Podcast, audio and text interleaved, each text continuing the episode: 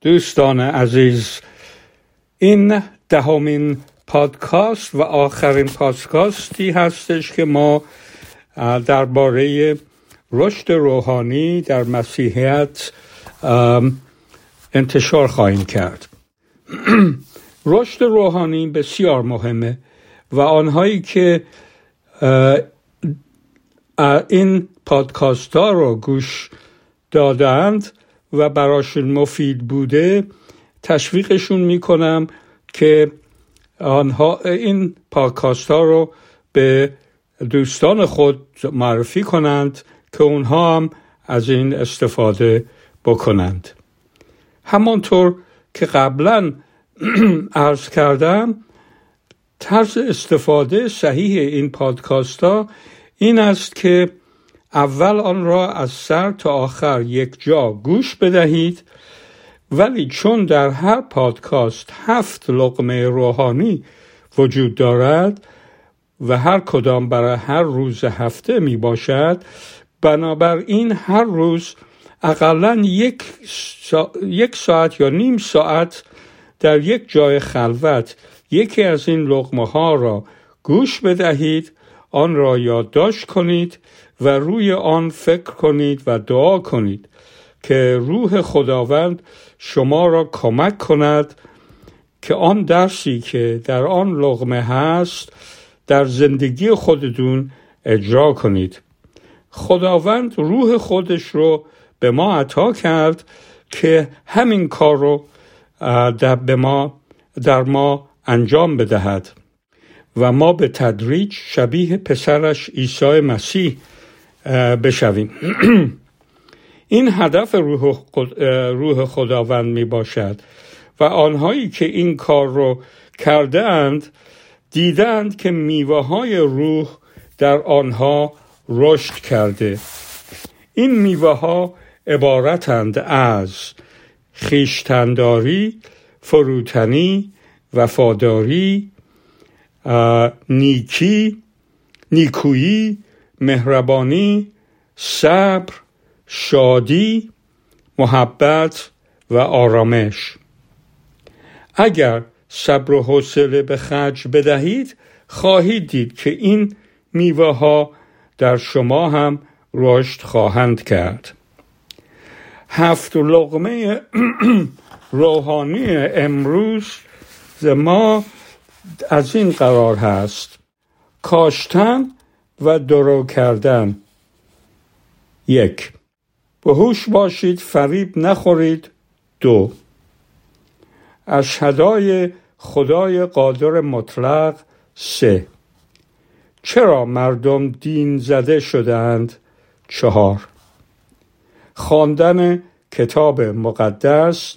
پنج بابا نوئل شیش عضویت کلیسا هفت. پس من از خداوند می‌خواهم که شما رو کمک کنه که چنان رشد روحانی داشته باشید که فرزند لایق عیسی فرزند لایق پدر ما در آسمان باشید. آمین.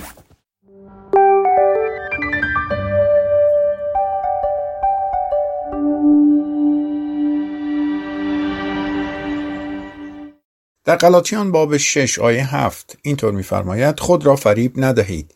هیچ کس نمی‌تواند خدا را فریب دهد. زیرا آنچه آدمی بکارد همان را درو خواهد کرد. این قانون هم در دنیای فیزیکی صدق می‌کنه و هم در دنیای روحانی. به عنوان مثال شما نمی‌تونید گوجه فرنگی بکارید هندوانه درو کنید. نمی‌تونید خربوزه بکارید توت فرنگی برداشت کنید. به همین صورت نمی‌تونید لعنت بکارید برکت درو کنید. نمی‌تونید خشم بکارید آرامش و شادی درو کنید. نمی‌تونید کینه بکارید محبت درو کنید. اگر کسی بدخواه دیگران باشه در رو به روی برکت و آرامش در زندگیش میبنده. در کتاب استر می‌خونیم شخصی به نام هامان که نخست وزیر بود.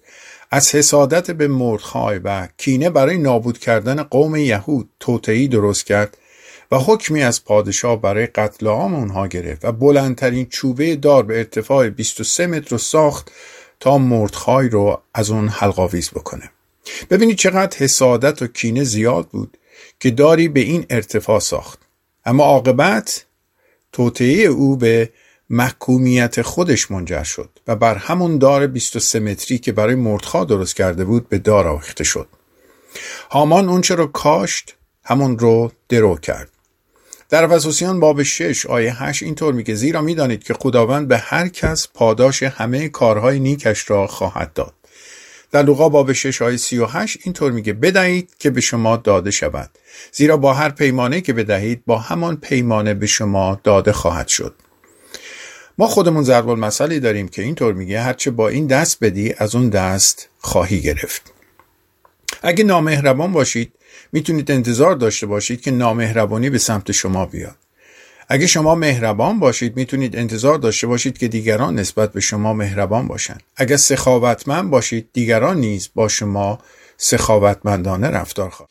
در دوم قرنتیان باب 9 آیه 6 اینطور میگه به یاد داشته باشید که هر که اندک بکارد اندک هم خواهد دروید و هر که فراوان بکارد فراوان هم برداشت خواهد کرد. این قانون برخلاف قانون دنیاست.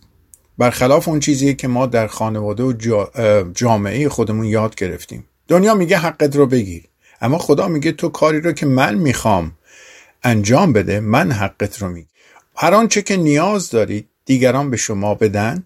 هر آنچه که در زندگی خودتون آرزو دارید اون رو نسبت به دیگران انجام بدید. احترام است. شما احترام بکارید تا احترام درو کنید.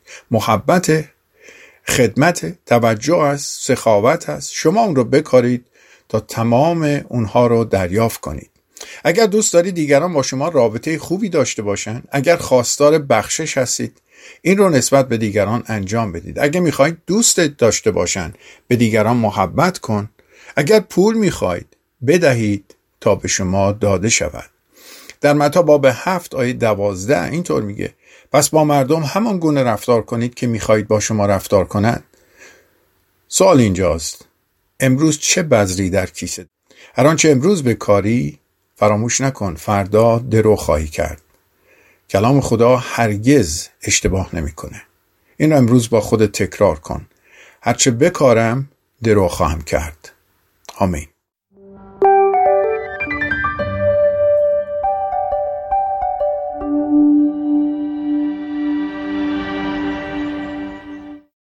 آیا براتون اتفاق افتاده که در بهترین شرایط بدترین اتفاق براتون بیفته؟ در جای میخوندم که هیتلر در جنگ جهانی دوم معمولا آخر هفته ها به دشمن حمله می‌کرده. چون می‌دونست در آخر هفته همه جا تعطیله به خصوص پارلمان و اداره ها. او فکر می‌کرد تا بیان به خودشون رو جمع جور بکنن طول خواهد کشید. بنابراین این او حمله می‌کرد خسارت رو وارد می‌کرد و ناپدید می‌شد. او در وقتی که دشمن انتظار نداشت حمله می‌کرد. در کتاب مقدس در اول قرنتیان باب ده آیه دوازده اینطور میگه پس اگر گمان می‌کنید استوارید به هوش باشید که نیفتید. بله دشمن از جایی که تصور نمی کنید سراغ شما خواهد اومد. در جنگ ها برای حمله به دشمن از انواع روش ها و تاکتیک ها استفاده می کنند تا دشمن را فریب بدن و به او شبیخون بزنن در جنگ جهانی دوم نیروهای انگلیس جسد یک شخصی رو که قبلا مرده بود رو لباس یونیفرم یک خلبان رو به او میپوشونن و یک نقشه جنگی رو که شامل طراحی یک حمله بزرگ بود رو اون رو در جیب اون جسد می‌گذارن و جسد رو در آبهای نزدیک کشور آلمان رها می‌کنن. طوری وانمود می‌کنن که این افسر حامل نقشه بزرگی برای حمله بوده که بعد در کشته میشه. آلمان ها جسد رو از آب می‌گیرن نقشه رو از جیب اون جسد بیرون میارن و طبق نقشه نیروهای خودشون رو در جایی مستقر می‌کنن که نقشه نشون می‌داد. در حالی که نیروهای هوایی و زمینی انگلیس هدفشون برای حمله جای دیگه ای بود که با این روش موفق میشن خسارت زیادی به دشمن وارد بکنن چون او رو فریب داده بودن. این استراتژی شریر یا شیطان برای حمله و خسارت وارد کردن به ماست. در اول قرنتیان باب آیه دوازده میگه مواظب باشید چون در همون جایی که فکر می‌کنید قوی هستید خواهید افتاد. روش دشمن اینه که با وسوسه به سراغ شما بیاد. به طور مثال در دعا هستید یک باری فکر و تصور بد سراغ شما میاد. بعد احساس بدی به شما دست میده و برای همین احساس گناه می‌کنید. در همین موقع شریر وارد میشه و میگه تو با این افکار چطور می‌تونی دعا کنی؟ چطور می‌تونی به کلیسا بری؟ چطور می‌تونی ادعا کنی ایماندار هستی؟ و اون موقع که شما دلسرد و ناامید میشید. باید بدونید وسوسه فکر کردن و تصورات اینطوری گناه نیست. چون سراغ ما خواهند اومد. ما اختیاری بر اونها نداریم. اما در رو به روی اونها باز کردن گناه هست اگر ایماندار هستید و از عیسی مسیح پیروی می‌کنید مطمئن باشید شریر دنبال شماست. تا به ایمان شما ضربه بزنه و کاری کنه از که از پیروی عیسی مسیح دل سرد بشید. و معمولا از جایی وارد میشه که اصلا انتظار ندارید. به طور مثال در یک خدمت موثر هستید که عده زیادی از خدمت شما برکت می‌گیرن مورد حمله قرار می‌گیرید. در حال لذت بردن از زندگی از مشارکت خدا هستید و زندگی خودتون رو, خودشون خودتون رو در آرامی خداوند دارید. در همین وقت مورد حمله قرار می‌گیرید. خداوند در زندگیتون کار فوقالعاده ای انجام داده اون رو برای دیگران تعریف می‌کنید شهادت می‌دید. همان روز یا روز بعد مورد حمله قرار می‌گیرید. باید بدونید که شما مانند یک سرباز هستید که نباید هرگز سپر ایمان خودتون رو پایین بگذارید. در فساسیان باب 6 آیه 11 میگه اسلحه کامل خدا را برتن کنید تا بتوانید در برابر حیله های ابلیس بیستید. اصله خدا در افسوسیان باب 6 آیه 14 به بعد شامل کمربند راستی زره عدالت کفش آمادگی برای انتشار انجیل سپر ایمان کلاهخود نجات و شمشیر روح که کلام خدا. باید بدونید فقط این سلاحها بر دشمن شما تاثیر دارن. لعنت بر شیطان گفتن هیچ تأثیری نداره. دعانویسی تأثیری نداره. فقط باید با این سلاحها خودتون رو مسلح کنید تا شریر از شما فرار کنه. سوال اینه آیا مسلح هستید؟ مطمئن باشید دیر یا زود مورد حمله قرار خواهید گرفت. پس باید آماده باشید تا بتونید با این حیله ها و مکرهای دشمن مقابله کنید. پدر آسمانی ما یقین داریم که وقتی با تو و در کنار تو هستیم هیچ قدرتی نمی‌توان به ایمان ما آسیبی برسونه. ضربه خواهیم خورد اما پیروز خواهیم شد. تهدید خواهیم شد اما غلبه پیدا خواهیم کرد. در سختی ها خواهیم افتاد اما تو ما را مدد خواهی کرد. پدر اعتراف می‌کنیم بدون تو قادر به دفاع از خود نیستیم. پس ما را تقویت کن. قدرتت رو بر ما بریز. ما را حکمتی ببخش تا بر هر وسوسه و حمله دشمن پیروز بشیم. در نام عیسی مسیح. آمین.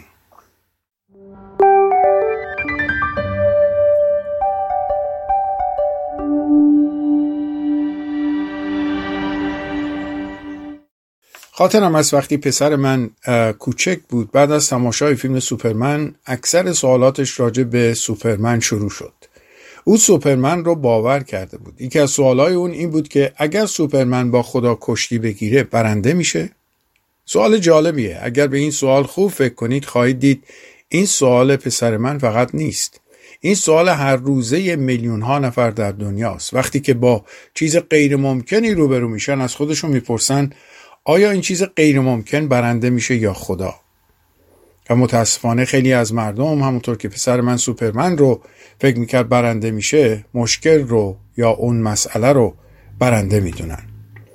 یکی از نامه های خداوند الشداست یعنی خدای قادر مطلق. قادر مطلق یعنی کاری نیست که خدا نتواند انجام بده. خدا دنیا را از هیچ چیز آفرید. خدا انسان را از خاک آفرید. خدا عجایب دنیا را مثل خورشید و ماه و ستارگان از هیچ چیز آفرید. و همان خدا در کتاب مقدس می‌بینیم ابراهیم 99 ساله رو صاحب فرزند ساخت. رحم پوسیده سارا رو بارور کرد و معجزات بینظیر دیگه انجام داد. عیسی مسیح در متا باب 28 آیه 18 فرمود تمامی قدرت در آسمان و بر زمین به من داده شده است. این به چه معنیه؟ این به این معنیه که اگر تمام مردم دنیا سوپرمن می شدن یارای مقاومت با عیسی مسیح رو نداشتن. اگر تمام ارتش دنیا با آخرین سلاحها در مقابل او بیستن شکست خواهند خورد. این به این معنیه که در دنیا چیزی نیست که عیسی مسیح بر اون اقتدار نداشته باشیم. اگر این را بدونیم و به اون ایمان داشته باشیم طرز دعای ما تغییر خواهد کرد. چون در آن صورت دیگه با شک و تردید دعا نخواهیم کرد. در آن صورت دیگه در مقابل مشکلات بیماری ها دلخوره و دلواپس نخواهیم شد. چون او الشداس خدای قادر مطلق. نام دیگر خداوند در کتاب مقدس السالی است. یعنی خدا قوت منه. خدا صخره منه. چقدر زیبا. الشدای خدای قادر مطلق قوت و پناهگاه منه. در اول تیموتاووس باب یک گاه 17 او رو خدای حکیم معرفی می‌کنه. یعنی همه چیز رو می‌دونه. داوود نبی در مزمور 139 آیه یک اینطور میگه خداوند تو مرا آزموده ای و شناخته ای تو از نشستن و برخواستنم آگاهی و اندیشه هایم را از دور میدانی. تو راه رفتن و آرمیدنم را سنجیده ای و با همه راه هایم آشنایی. منظور اینه که خدا همه چیز رو راجع به شما می‌دونه. از شکم مادر تو رو می‌شناسه از بچگی های شما مطلع است از چیزهایی که باعث آزار شما شده اطلاع داره از بیعدالتی هایی که بر شما شده از گناهان شما از ضعف های شما از کمبودهای شما با خبره و حتی از آرزوهای شما. تنها کاری که می‌تونید بکنید و باید بکنید اینه که به او ایمان داشته باشید به او اعتماد کنید. در دعا به خاطر داشته باش با چه کسی گفتگو می‌کنی؟ خدای قادر مطلق که همه چیز رو می‌دونه و بر همه چیز اقتدار داره.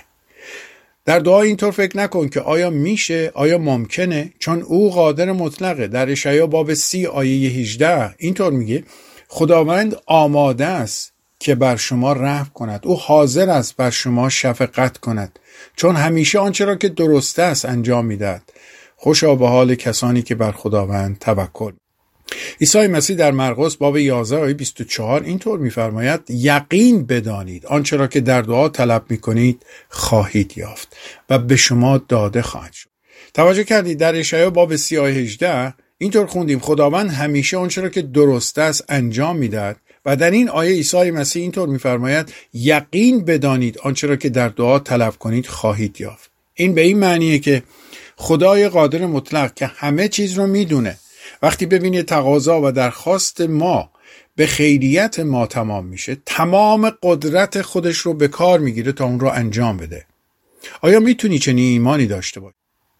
پدر آسمانی تو رو شکر می‌کنیم. که الشدای هستی الوهیم هستی. خدای قادر مطلق با تمام اختیارات. تو رو شکر می‌کنیم که ما رو به خوبی می‌شناسی و از نیازهای ما رنجها دردها و زحمتهای ما بیخبر نیستی. امروز در دعا به تو اعتماد می‌کنیم و درخواستمون رو به حضور تو تقدیم می‌کنیم و ایمان داریم. اگر اون تقاضا برای خیریت ما باشه مطمئنا یقینا پاسخ خواهی. قبلا از اجابت دعا تشکر می‌کنیم. به نام عیسی مسیح. آمین.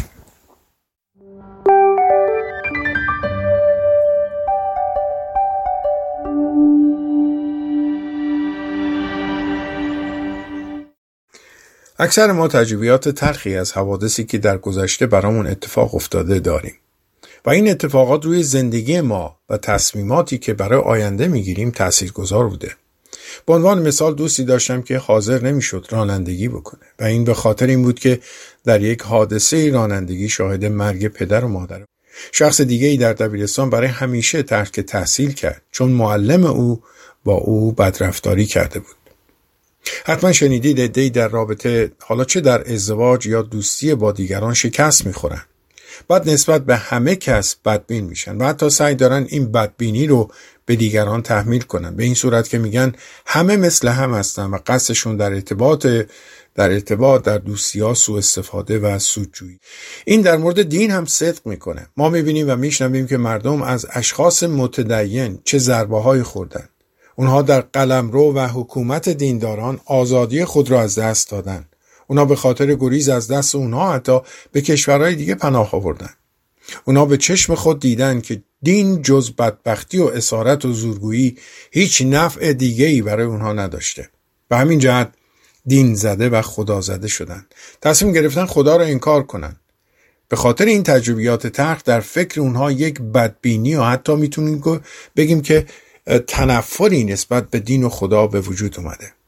سوال مهم و اساسی اینجاست که آیا اگر شخصی در یک رابطه عشقی شکست بخوره به این معنیه که دیگه محبت و عشق وجود نداره؟ اگر دانش آموزی تجربه تلخی از رفتار یک معلم داشته باشه به این معنیه که علم و دانش بیفایده است و همه معلم ها بد هستند. اگر دینی از پایه آموزه اصول آموزشش اشتباه باشه و به عوض صلح و آشتی همه جا کشتار و جنگ ایجاد کنه و خدای ساخته به دست بشر رو به مردم معرفی بکنه به این معنی که خدای حقیقی وجود نداره. کتاب مقدس به ما میگه خدا محبت است و به خاطر این محبت ما رو آفریده. قصد او این نبود که ما رو بنده و برده خودش بسازه. قصد او این بود که ما مانند فرزندان او در رابطه با او باشیم. برخلاف اونچه ادیان در مورد خشم و غضب خدا خدای خودشون میگن در کتاب مقدس صدها بار می‌خونیم که خدا ما رو دوست داره. و برای اثبات این عشق خود شخصا جس پوشید و به این جهان اومد تا ما را کمک کنه. مسیحیت دین بردگی نیست. مسیحیت دین وعده های دروغین مانند بهشت پر از حوری و غلامان با نهرهای جاری اصل نیست. در مسیحیت بهشت انسان از زمانی شروع میشه که به وسیله ایمان به عیسی مسیح یک دوستی صمیمانه و ناگسستنی بین شما و خدا به وجود میاد. که تا ابدیت ادامه خواهد داشت. بهش جایی که خداوند است و جهنم جایی که خدا نیست. در کتاب مقدس ما می‌تونیم عشق و محبت خدا رو نسبت به انسان از اول از اول آفرینش ببینیم. خداوند در کتاب مقدس میفرماید با محبت ازلی تو را دوست داشتم. از این جهت تو را به رحمت جذب نمودم. در, در جای دیگر کتاب مقدس میگه خدا جهان را آنقدر محبت نمود که فرزند یگانه خود را داد تا هر که بر او ایمان آورد هلاک نگردد بلکه حیات جافتن بدبینی شما به ادیان طبیعیه و این خواست شیطان تا شما رو در این بدبینی نگه بداره تا حقیقت و نور رو نبینید. شیطان تاکتیک های مختلفی داره تا مردم را از شنیدن حقیقت باز نگه داره. یک روش او دینه. که مردم رو انقدر سرگرم دین و خرافات می‌کنه تا با مراسم دینی و خرافات سرگرم باشن. و عده دیگر رو با بیدینی و انکار خدا از حقیقت دور نگه. عزیزان من نمی‌دونم شما چه اعتقادی دارید اما پیغام من امروز به شما اینه که خدای حقیقی خدای محبت و عشقه و شما رو به شدت دوست داره.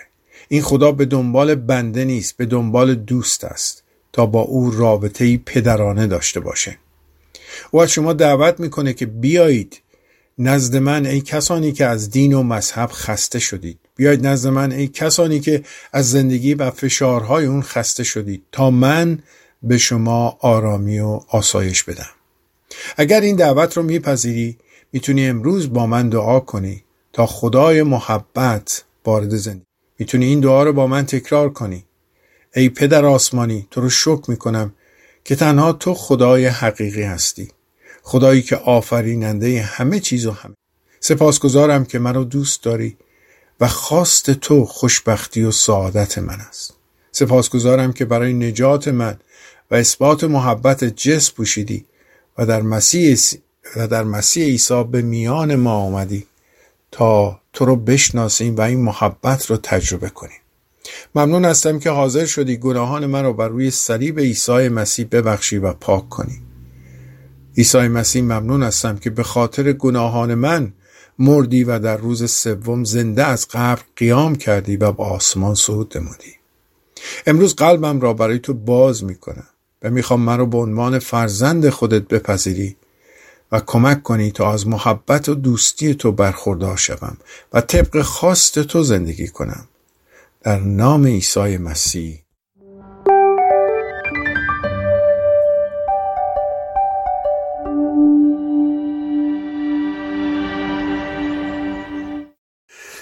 یک مرکز تحقیقات کتاب مقدس از بیش از 400 هزار نفر نظرسنجی کرد و به این نتیجه رسیدن کسانی که کتاب مقدس خودشون را گاه گاهی یا هفته یک بار می‌خونن نه خودشون تغییری می‌کنن و نه بر دیگران تاثیر آنچنان مثبتی می‌گذارن و هیچ فرقی با کسی که ایمان به کتاب مقدس نداره نخواهند داشت.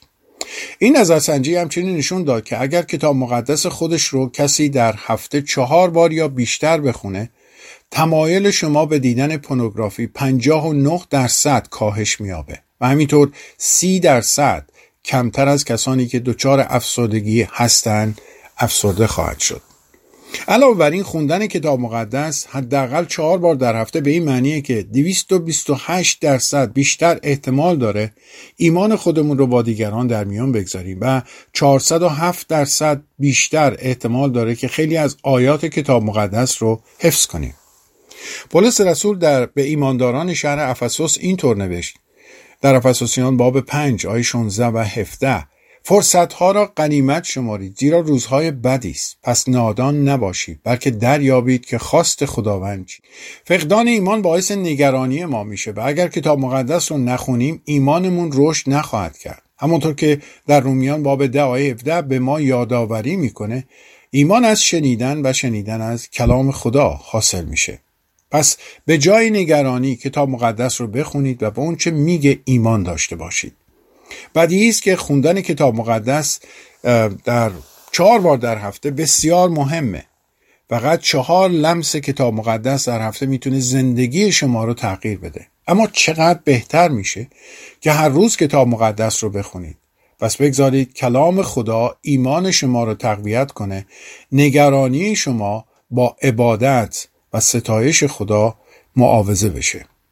عیسی مسیح در متا باب 6 آیه 33 فرمود پس نخست در پی پادشاهی خدا و انجام اراده او باشید. آنگاه همه اینها نیز به شما عطا خواهد شد. همه اینها یعنی تمام نیازهای شما برآورده خواهد اخیرا با دوستی صحبت می کردم که برای گرفتن گواهینامه مشغول خواندن کتاب راهنمایی رانندگی بود که برای تئوری تست آماده بشه. چون این کتاب به زبان انگلیسی کار رو برای او که در زبان انگلیسی کمی ضعیفه سختتر کرده. او میگه با جدیت اون رو می‌خونم و خود رو آماده امتحان. کسایی که این کتاب رو خوندن می‌دونن که چقدر کتاب کسل کننده ایه و اصطلاحات عجیبی داره. اما همه کسانی که در کشور انگلیس رانندگی می‌کنن این کتاب رو با جدیت خوندن. چرا؟ چون برای رفت آمد سریعتر رانندگی برای رفت آمد بهتر و راحتتر احتیاج به داشتن اون گواهینامه داشتن. و از طرفی باید قوانین و تابلوها رو بدونن تا از خطرهای احتمالی جلوگیری بشه. اگر ما کتاب مقدس رو مثل این کتاب جدی بگیریم که چقدر برای زندگی روزانه ما مهم و ضروریه که اون رو بخونیم هرگز فرصت رو از دست نمی‌دادیم. کتاب مقدس کتاب شاهنامه نیست که بخونیم و از اون لذت ببریم. کتاب مقدس کتاب زندگی است که به شما طریق بهتر زندگی رو میآموزه. به شما میآموزه که در زندگیتون کجا توقف کنید. کجا با سرعت برید. از کدوم شاهراه برید. تا نهایتا شما را به مقصد سعادت و خوشبختی برید کتاب مقدس برای برکت گرفتن نیست. کتاب مقدس راه برکت گرفتن رو راه دوستی با خدا رو به شما نشون میده. در مزمور 119 آیه 105 اینطور میگه کلام تو برای پاهای من چراغ و برای راه های من نور است. وقتی کلام خدا رو می‌خونید خدا به شما حکمت میده. خدا شما رو برای تصمیمات زندگیتون راهنمایی می‌کنه. خدا شما رو راه رو برای شما هموار می‌کنه. هر روز وقتی وقتی رو به خوندن کلام بدید از کم شروع کنید. اما در اون کم عمیق باشید. با روح دعا بخونید آن وقت نتیجه اون رو خواهید دید.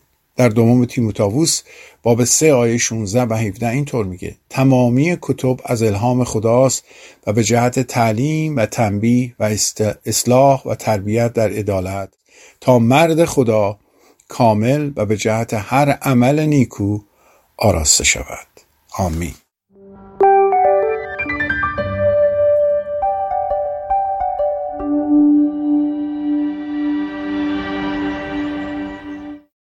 یکی از چیزهایی که در هر کریسمس جلب نظر می‌کنه وجود سانتا کلوز یا بابا نوئل هست. بچه ها سر تا سر سال رو منتظر بابا نوئل میشن.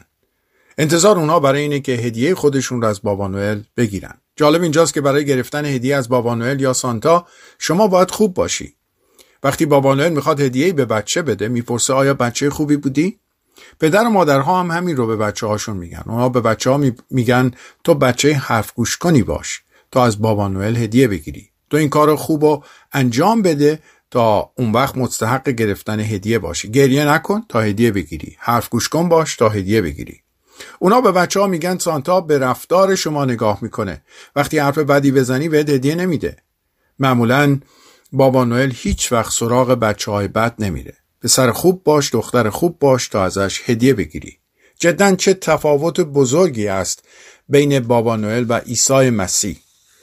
سانتا یا بابا نوئل در قطب شمال زندگی می‌کنه. عیسی مسیح همه جا هست.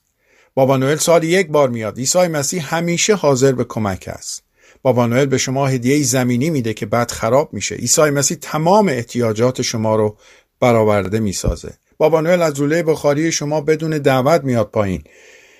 عیسی مسیح بر در قلب شما میسته و منتظر میشه تا او رو دعوت کنید برای دیدن بابا نوئل و حرف زدن با او باید توی صف ایستید. برای ملاقات با عیسی مسیح کافی است نامش رو ببرید.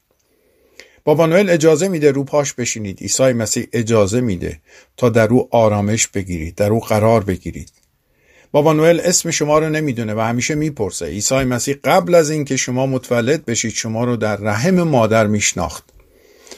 بابا نوئل یک شکم بزرگ داره. عیسی مسیح یک قلب بزرگ برای شما داره. بابا نوئل هدیه کوچکی به شما میده. عیسی مسیح زندگی جدید حیات ابدی و فرزند خاندگی بخشش گناهان رو به شما هدیه خواهد داد. برای گرفتن هدیه از بابا نوئل باید بچه خوبی باشی. این حالت میلیون ها نفر در مقابل خداونده. ما سعی می‌کنیم خوب باشیم تا به خدا دسترسی پیدا کنیم. ما سعی می‌کنیم بابا نوئل بزرگ رو یعنی خدا رو با کارهای خوبمون راضی کنیم. به صرف گرفتن هدیه اما در افسوسیان باب دو آیه هشت اینطور میگه.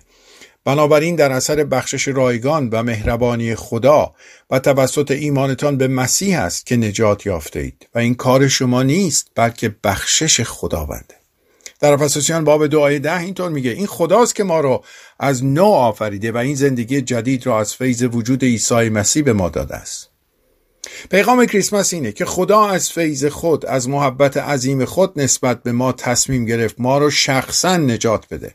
نه برای اینکه ما خوب هستیم نیکوکار هستیم بلکه اینکه او نیکوست او محبته و صرفا به خاطر فیض او ما نجات پیدا کردیم. پیغام کریسمس اینه که کلمه خدا انسان شد و بر روی این زمین و در بین ما زندگی کرد. او لبریز از محبت و بخشش و راستی بود.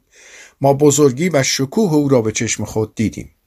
در اول تیموتائوس باب 3 آیه 16 اینطور میگه عیسی مسیح مانند یک انسان به دنیا آمد و ثابت کرد که روح پاک و بیگناهی دارد. فرشتگان او را خدمت کردند و مژده آمدن او در میان ملتها اعلام شد. همه مردم جهان همه جا به او ایمان آوردند و او بار دیگر به جلال و شکوه خود در آسمان بازگشت. پیغام کریسمت اینه که خدا در جسم ظاهر شد. در یوحنا باب یک آیه 14 کلمه اینطور میگه کلمه خدا انسان شد و بر روی این زمین و در بین ما زندگی کرد.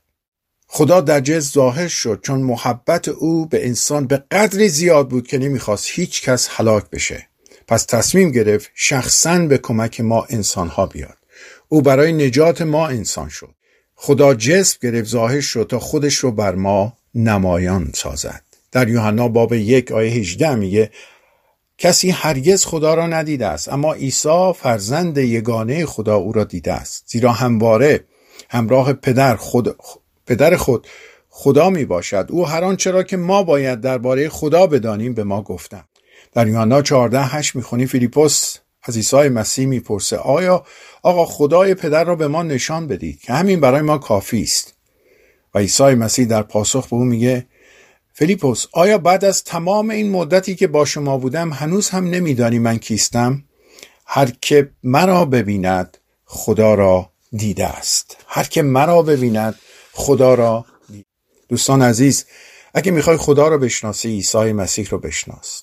اگه می‌خوای با خدا رابطه دوستانه و نزدیکی داشته باشی از عیسی مسیح دعوت کن تا وارد زندگیت بشه. او حاضره تا در این ایام بهترین بزرگترین جاودانه ترین هدیه رو به شما بده. و اون نجات بخشش گناهان زندگی جدید حیات ابدی و دوستی با خداست. آیا آماده هستی این هدیه رو دریافت کنی؟ اگر آماده هستی اینطور دعا کن. بگو پدر آسمانی سپاسگزارم که امروز پیغام نجات بخش تو را شنیدم. من آمادم برای دریافت این هدیه. به همه گناهانم اعتراف می کنم ممنونم که برای این هدیه بهای گذافی پرداختی و عیسی مسیح به خاطر من بر روی صلیب مرد و در روز سوم از قبر زنده قیام کرد. عیسی مسیح از تو درخواست می کنم وارد زندگی من بشی و خداوند من باشی. ممنونم که این دعا رو پاسخ دادی و من الان نجات یافتم چون تو وعده دهنده امین هستی. در نام عیسی مسیح دعا می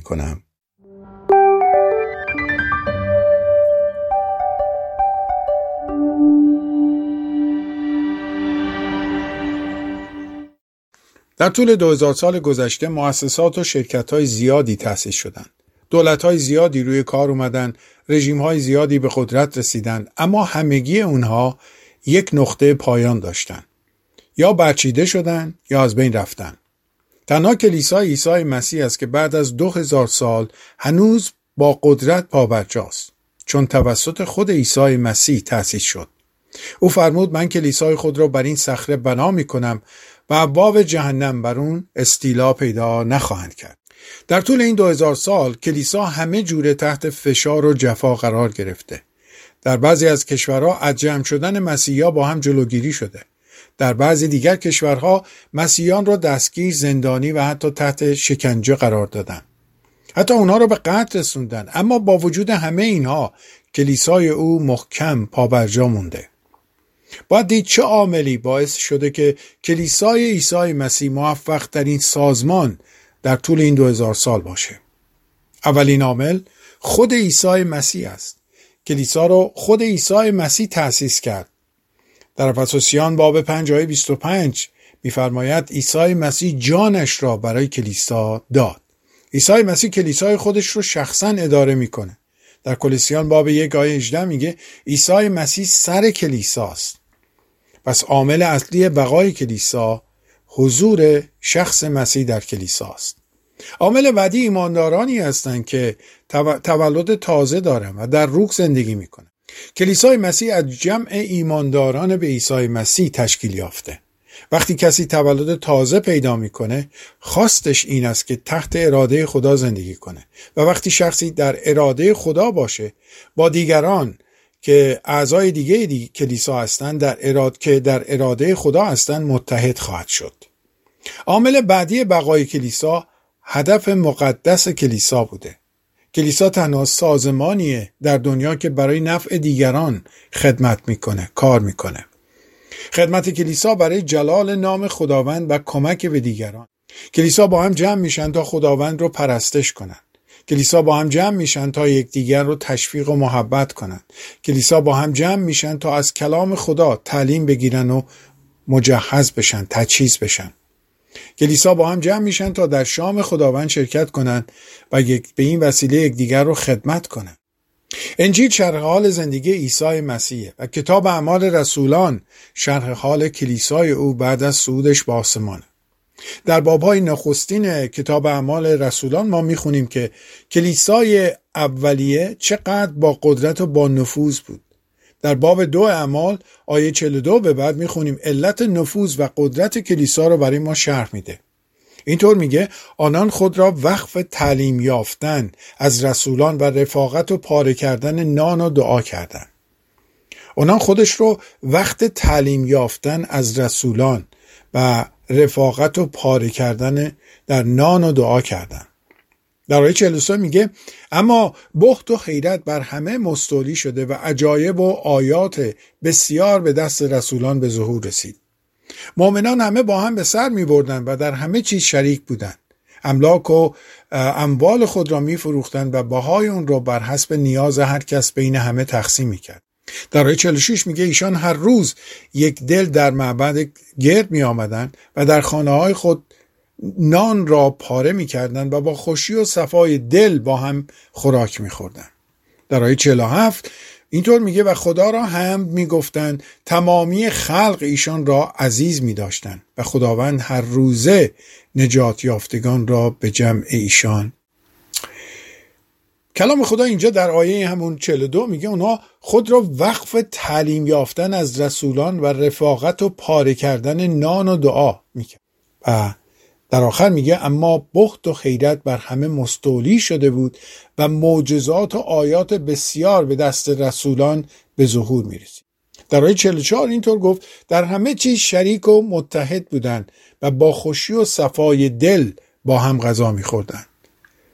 آیه 47 نتیجه تمام اینها رو میگه.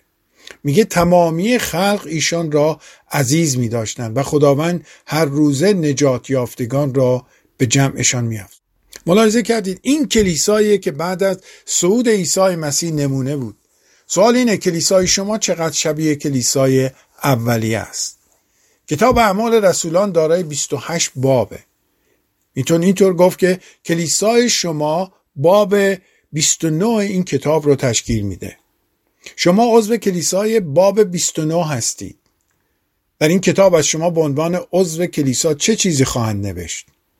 آیا به طور مرتب در شراکت کلیسا هستید؟ آیا دیگران معجزات مسیح رو در زندگی شما در خود شما می‌بینند آیا توسط بشارت شما کسی بر کلیسا افسوده شده؟ آیا رابطه شما با دیگر اعضا با خوشی و صفای دل بوده؟ آیا شما اعمالتون زندگیتون باعث عزت کلیسای خداوند شده؟ عضو هر کلیسایی که هستید اسم شما به عنوان اون به عنوان عضو اون کلیسا در باب 29 ثبت شده.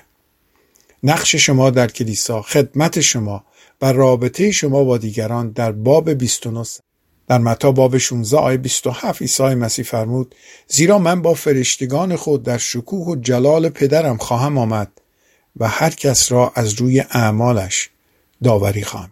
شما به عنوان عضو کلیسای مسیح جوابگوی او خواهید بود. آمین.